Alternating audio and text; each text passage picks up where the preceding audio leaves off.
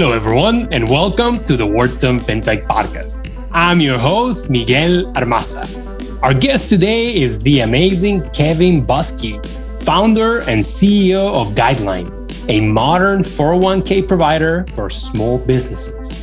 Under Kevin's leadership, Guideline has grown to be the retirement plan of choice for more than 20,000 small businesses, amassing more than 4 billion in assets under management and raising over 140 million in equity from top industry investors.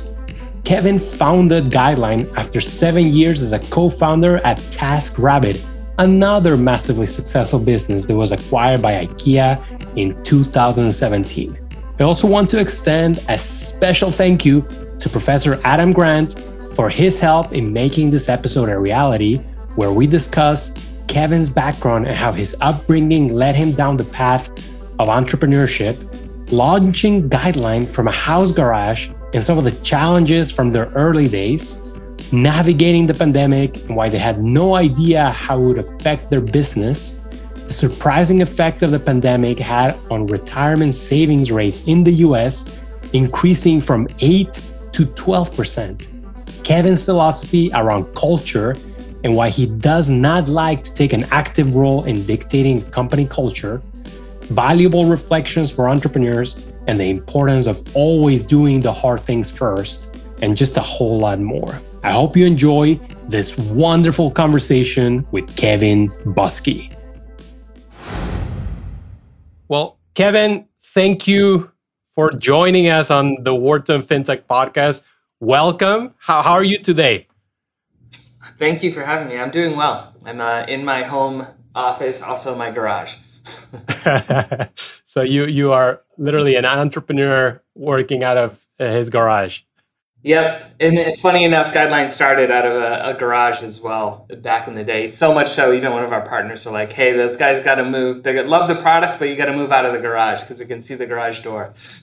I, I want to hear more about that. Yeah, maybe maybe uh, talk about those those early days, right, and starting out of a garage.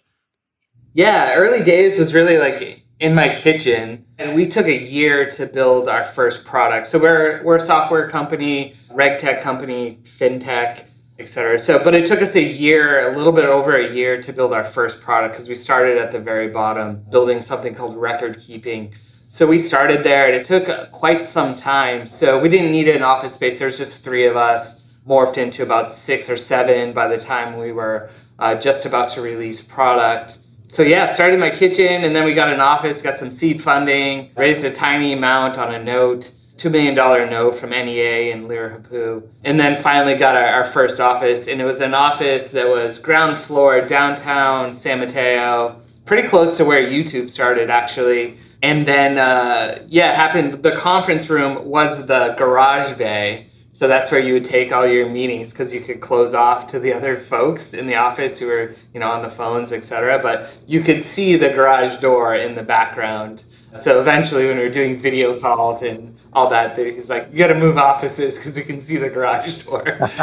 it was before Zoom had that like opaque uh, blur to the background. That's funny. Yeah, yeah, those backgrounds help. I know people who are traveling the world but no one knows because it's always the same background. Right, right. Yeah, it's pretty pretty cool.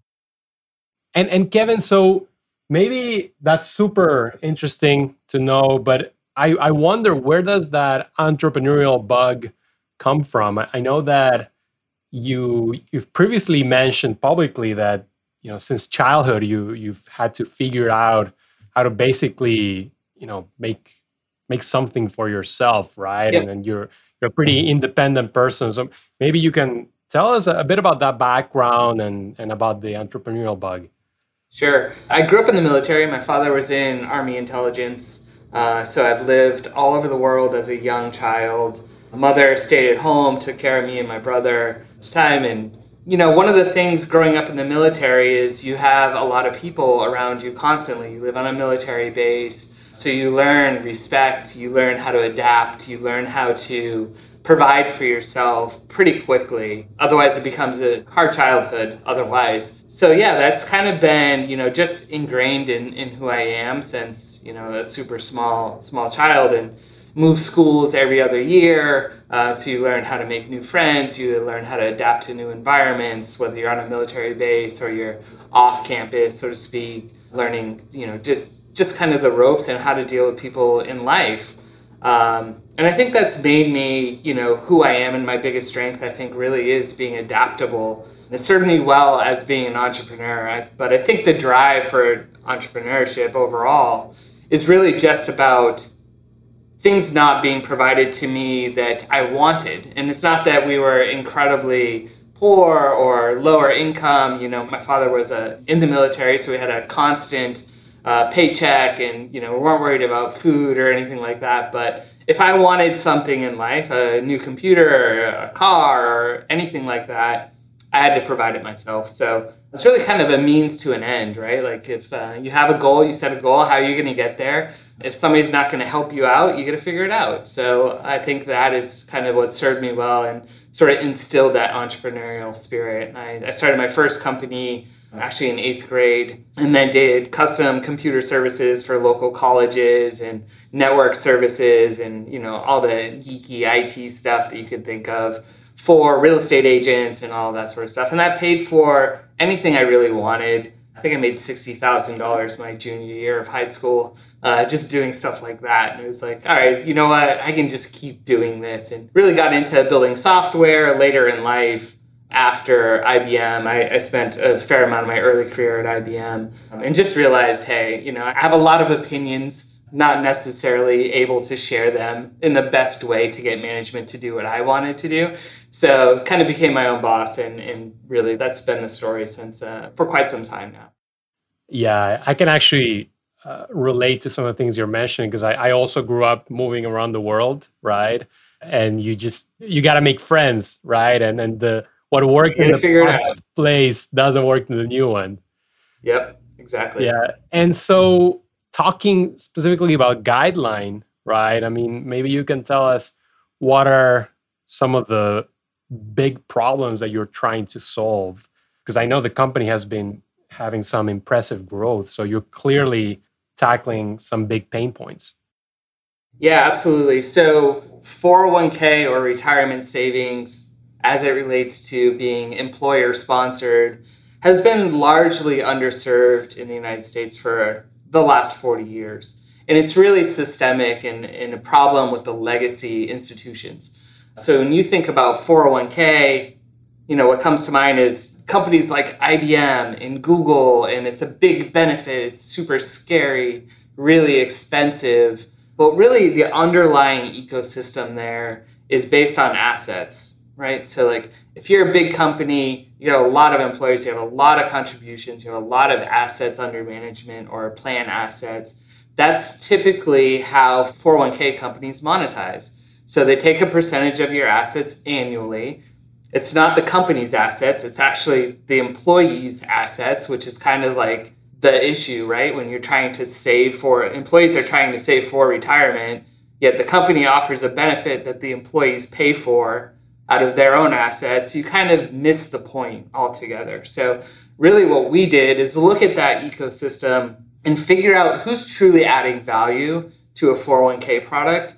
And it's not these 401k companies that are, you know, ripping fees out of employee assets. There's really no value there. And they do it on such a weird basis. They do it and they hide the fees, right? So like they'll get paid by uh, fund companies with like 12b1 fees They'll get paid on a per seat basis where they're not even the record keeper. They'll get paid on assets under management for having something called the fund menu or like investment manager. Yet you get a target date fund, right? Like that makes no sense whatsoever. What value are you bringing, enabling you to charge a fee on top of the money and you're not doing any of the work? So we just looked at that from the very lowest point possible, which is record keeping started building our own record keeper because we didn't want if you if you have a relationship with an existing record keeper, they're going to charge you a per seat basis, but also again this asset based fee on top of it. So as soon as you open sort of like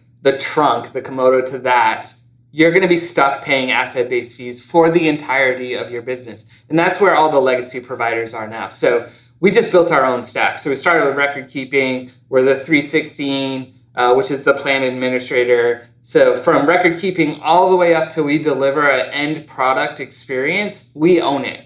That's 100% our software. It's our solution. You have a problem, you're coming to Guideline. We're not pointing you somewhere else.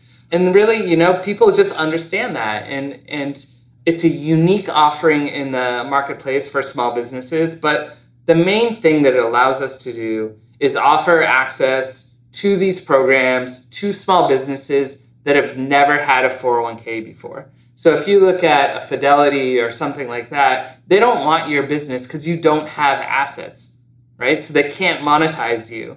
So we charge just like Google, just like Slack, software as a service per seat basis. You use the product, you pay us. You don't use the product, you don't pay us. So if you have 10 employees and only seven of them use our product, you pay for the seven. You're not charging you for the other three.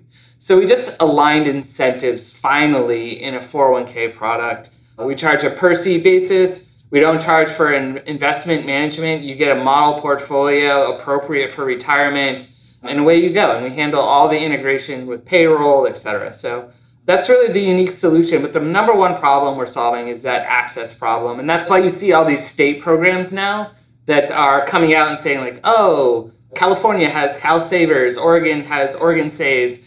It's because they're trying to solve that same problem where small businesses don't have access to a retirement product. We just have the private market solution, which we think is much better than an IRA. Um, it's you know 401ks have different contribution levels, all that sort of stuff. It reminds me a lot of some fintech infrastructure B2B companies that we've talked to that you know they start offering this to smaller companies, startups, you know, up and coming fintechs, and then they graduate to mid-sized institutions, and then they go, you know, for the large ones. Would that be a strategy that that you guys are thinking about? You start with the the small ones, but then you graduate or start including larger companies. Absolutely. So we won't focus on selling to larger companies. When you think about what it takes to sell to a larger company, and, and just to start, like if you're over 100 people, it's very, very likely that you already have a 401k product, right? So you're talking about selling away from another company that may be a Fidelity or something like that. It's great brand knowledge great sort of brand awareness rather. So fidelity or vanguard or something like that. That's going to be a six month sales cycle probably 10 steak dinners huge commissions to salesforce. Like that's just not who we are. That's not in our dna so for us we really want to focus on companies that have never had a 401k product before. 93% of all of our customers have never had a 401k so again really focusing on that access gap but that isn't to preclude us from servicing larger companies. Our largest company is 1,800 people.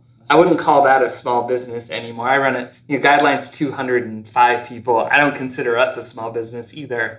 But you know, our focus and our sales motion, our partnerships are all in and around small business, and we're going to continue to maintain our focus on that ecosystem. But as you grow, we have great customers that have grown hundreds of percent year over year. They're still with Guideline. It's pretty hard to take a product like Guideline where an employee isn't actually paying for the benefit and then switch them over to somebody and be like, oh, by the way, you're to pay one and a half percent annually for the same benefit, right? So like it's a pretty hard conversation to have with your employees. So we like to get in early and those companies grow over time. And we're the record keepers, so we have all the data in the world where we can give them all the financial reports that their CFO may need down the line, et cetera. So over 200 people today, but of course you started with just, you know, just you and your your initial team. What were your biggest challenges at the beginning? You know those first few months and and later on. Yeah it's really the complexity of 401k people think you take money and then you invest it and that's not really the case. I would say you know our product engineering our product roadmap is so much reg tech just as much reg tech as it is fintech. Yes we do all the investment choice we do all the clearing and like through a custodian et cetera and that's complicated but what's more complicated is ERISA and the IRS regulations and then Department of Labor and like all of those things, super difficult. So actually my first employee that was not a co-founder, wasn't an attorney, and she just kept us, you know, on the right track, delivering the right things, trying to stay in front of all the regulation. And you got to do that right because you'll lose trust so quickly. So I would say like building that and taking ERISA which is sort of the regulation that governs us as a RIA or 401k provider rather is very difficult. So we had to essentially productize not only the IRS code 401k, but also ERISA and what the Department of Labor had to say about, you know, auto enrollment and like all of these sort of plan level features. Very, very difficult to do. It's taken a very long time to get it right. One of the topics that I, I know you've recently been talking about is yeah. The effect that the pandemic has had on 401ks, uh, right? And of course, this has directly uh, affected you. You know maybe talk about that experience going through the pandemic providing a, an asset that is quite important for people. Yeah absolutely. You know the pandemic was for guideline just a giant question mark. We had really no idea how it was going to affect our business we sell to small businesses. It's all over the news. Small businesses are struggling, and that's extremely true. I, you know, I see it everywhere. I live in, in downtown San Mateo. Lots of you know small businesses have closed shop. They don't look like they're coming back anytime soon. Those are our customers, right? So what precluded us from actually having a disastrous year, and actually we more than doubled last year. So I can say like with I'm so grateful, but there we've definitely taken and captured some of the strength of the small business community. We don't have a lot of retail exposure and we don't have a lot of food service exposure. So when you think about small businesses and everything you see on the news, you know, that's a very small percentage of our business overall. But what we did, what we are exposed to a lot, and more than 50% of our customers are in professional services. So these are businesses that are naturally able to go remote. So a lot of them have been quite successful. We've seen a lot of companies grow, not at the levels of the pre-pandemic. We had an NRR of about 140% pre-pandemic. It's slowly coming back to that. It's still above 100%, but it's slowly creeping up. So as you know, you see the hiring and all that sort of stuff increase. That's also affecting our business. But we have a, so much professional services and what those companies are doing are thinking about things like, all right, nobody's in the office. We're not providing lunches. We're not providing coffee. We're not providing all of these perks, right? In Silicon Valley, in you know New York, East Coast, everybody has these perks, these office perks, right? Whatever they may be. They're not doing that anymore. So what are they doing to provide a better outcomes for employees? They're adding new benefits like 401k. And 401k is one of those great benefits where it doesn't matter where you live if you're in the United States, I don't care what state you're in, you can get the same benefit for that employee. They can be distributed, they can be in the office, it really doesn't matter. So, and it happens to be the second most requested benefit next to healthcare. Um, and it's actually simpler than healthcare. Like healthcare has those state requirements, right? So like you have to have enough people in a certain state, or you have to go with a national chain. So all of those costs get additive when you're talking about uh, distributed workforce, but not so in 401k. So and our product is just so inexpensive at eight bucks per person per month. It's kind of a no-brainer. So we've definitely seen our sales cycle shrink We've seen people add, more and more people are not talking to anybody online. They're just adding the benefit. They go to guideline, eight minutes later, they have, you know, they have uh, a 401k set up and connected to payroll. So it's super easy, it's really straightforward. So we've been really lucky, I would say, compared to a lot of other startups with the pandemic and sort of what we've been able to capture. Right time, right place for us for sure. And how about the the savings rate? Have you seen yeah 401k holders uh, kind of you know take it up uh, and start saving more? It's been amazing to see actually. So we started somewhere around eight percent. Pre-pandemic was sort of the contribution percentage rate, eight percent. We've seen that creep all the way up to almost twelve and a half percent in the middle of the pandemic. Um, and I think again, people are saving money. They're not commuting. They're not paying for tolls. They're not paying for gas they have other income. They're staying at home more. They're probably doing more grocery delivery, more eating at home. So they have more cash. And we've seen them inject that cash into 401k and for retirement savings. I think also the stimulus has helped. That's cash flow that people weren't expecting. It's definitely, I would say, it's probably the opposite effect. I think people are saving it. We know that in the data, right? Like savings rates overall have increased, not just 401k, but it's great to see. It also helps that we're still in this amazing bull market for the last, gosh, was it 12 years now? Pretty amazing time to be investing. So again, like right time, right place. But we also have, you know, the right product and it's easy to understand and able to you know deliver what people are expecting yeah yeah and i wonder you know probably most of our us listeners uh, either are familiar or have a 401k right but it varies how each company incentivizes employees to do it and, and they, there's matching yep. different sorts of matching that companies can do. Like what are you seeing around that? Yeah so about 60% of our companies offer some level of matching. It doesn't have to be you know something that's detrimental to the small business. It can get expensive. It can get very expensive to be honest. But yeah we we see a lot of our companies offer a match. We see more than 50% of our companies have what's called a safe harbor program or plan. It's a, a way that the irs and the department of labor allow you to circumvent testing for your plan so that everybody in your company can save at the max rate. It's called a safe harbor plan, but it requires a fairly hefty contribution as far as matching. So 3%, 4% for everybody allows you to have a, a, safe harbor plan. So we see that as becoming a more and more popular choice for everybody and companies, again, saving money and willing to increase match. So it's, it's great overall for the US population. That's great. And, and so, Kevin, I know that you think about company culture, right, as, as something important.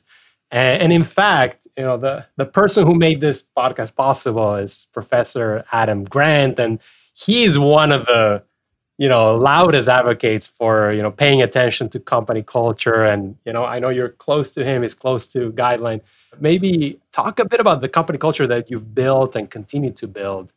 Yeah, you know, company culture for me is definitely one of those things that I constantly think about, but I also don't like to take an active role in dictating what that should be.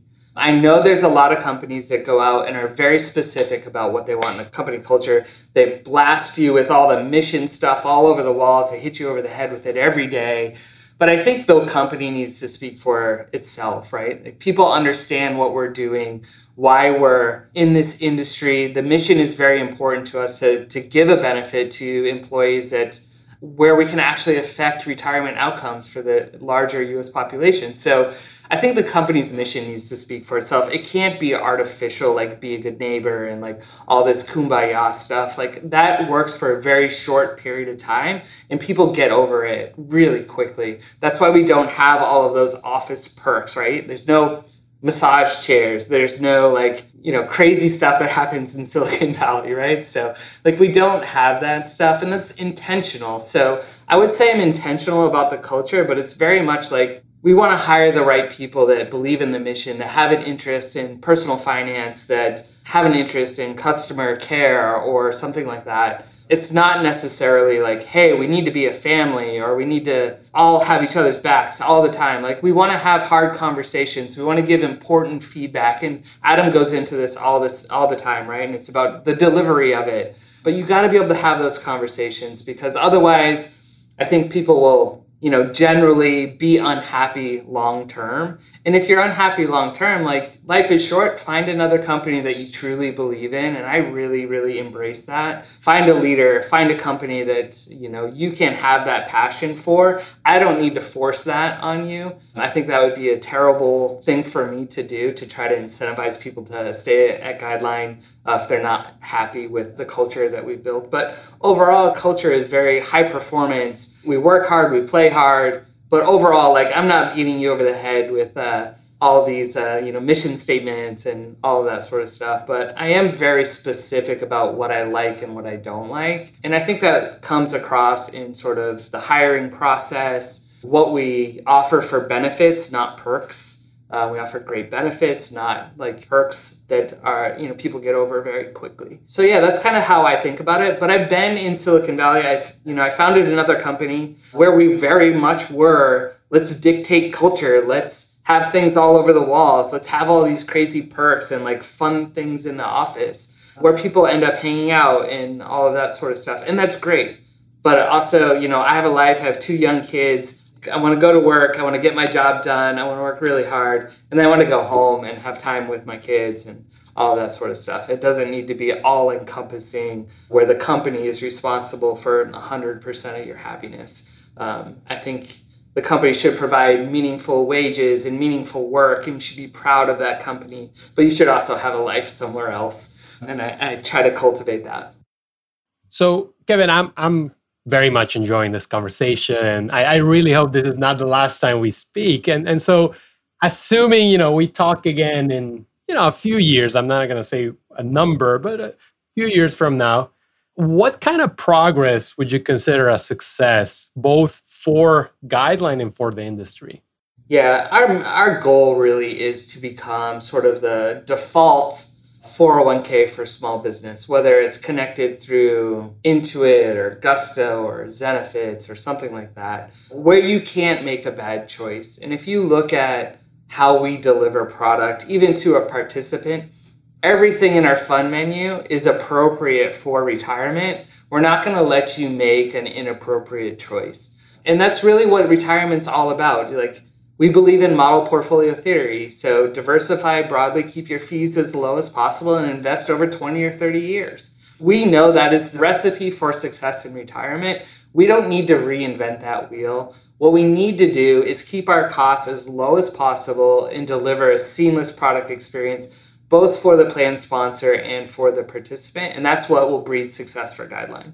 It's very simple, a very simple business. As far as what's next for Guideline, we actually just closed, I can't disclose it yet, but we just closed a massive round of funding. Congrats. Where, you know, we're fully in control of our own destiny. We can pretty much do whatever we need to do at this point. We can direct list. We got plenty of capital to do that. We can go a traditional IPO route. I've been approached by numerous SPACs. We're not going to go that route because we're not ready for it yet. Becoming a public company is more than a funding event. You have to be structured correctly, otherwise that's going to be a disaster. So we won't do that yet. But you know, in three to five years, we'll absolutely be a public company one way or another.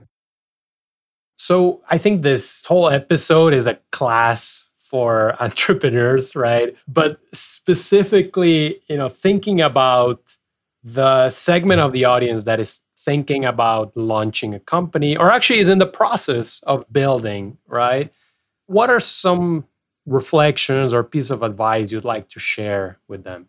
I think about this more than I probably should, but I think when I think of guideline success, it's really about doing the hard things first. Like that first year, that first year and a half, really set us up for success. It's very difficult to compete with Guideline on price because we own our own software.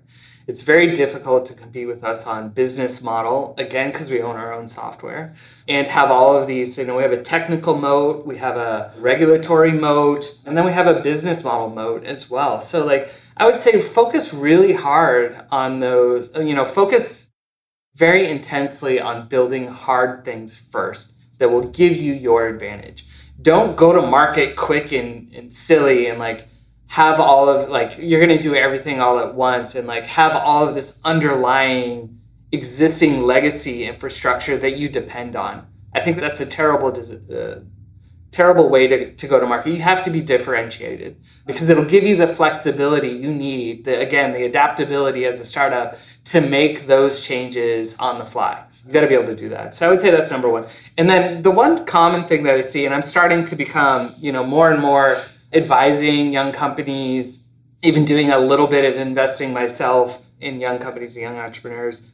The whole idea of a stealth startup is absolutely baffling to me. I think that you should be talking to absolutely everybody you can. Imagine if I never talked to Adam Grant that one time. Like he knew all about guideline. We had the most uh, beneficial conversation I probably ever had early on, talking to him on a chairlift randomly, right? Like if I was in stealth mode, I don't even know that we'd be friends. He probably thought I would be the most boring person possible. So you got to talk about it. And look, if you can't defend your idea when you come to market, like that whole first mover advantage thing, I think is way overemphasized you need to have those technical moats, You need to have those business model moats. If you're going to get absorbed or surpassed by a competitor because they went to market right after you or something like that, like you might as well just call it quits at that point. That's not going to sustain you long term by keeping your company a secret. There's nothing like the execution, right? Absolutely. It always comes down. Everybody has an idea. It always comes down to execution. Well, Kevin, before we let you go, you mentioned chairlifts. We talked about skiing before uh, recording. Maybe talk about your hobbies, right? Any any favorite hobbies? Yeah, absolutely. I love vehicles. I know it's a little bit cliche, but I took the time in the pandemic where I couldn't do a lot of traveling. I became a pilot. I love learning. I love technical aspects and like uh, flying an airplane, both from the engine components and understanding all of that and the aerodynamics has been super fun. So yeah, I, I would say, you know, flying at this point is my, my number one hobby. It's where I spend either most of my time on YouTube or anything really. Like if I ever get to watch TV or any of that stuff, I'm watching, you know, airplane things. That's amazing. And, and I'm sure it came in very handy during the pandemic, right? Yeah, I've taken a few trips even with my young kids. Um, I've been able to fly from San Mateo to Palm Springs and avoid flying on commercial airliners and all that sort of stuff. So it's actually enabled a little bit of freedom in my life, which has been great. Amazing. Well, Kevin, cannot thank you enough for for joining us super super interesting everything you're building. Uh, i know you're already a, a, friend of wharton but now you're a closer friend of wharton so stop by in, in person post pandemic and you know there's a, there's an open invitation there. Thanks so much. Great to meet you. Thank you for listening to today's episode of the Wharton FinTech Podcast. If you like the show, please consider leaving us a review or letting us know in the comments. It means a lot and helps spread the word to more listeners.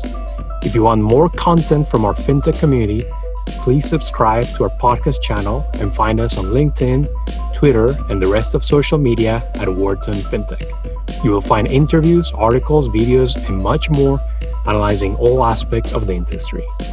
We also want to extend a special thank you to our show editor, Rafael Ostria. Signing off, I'm your host, Miguel Armaza.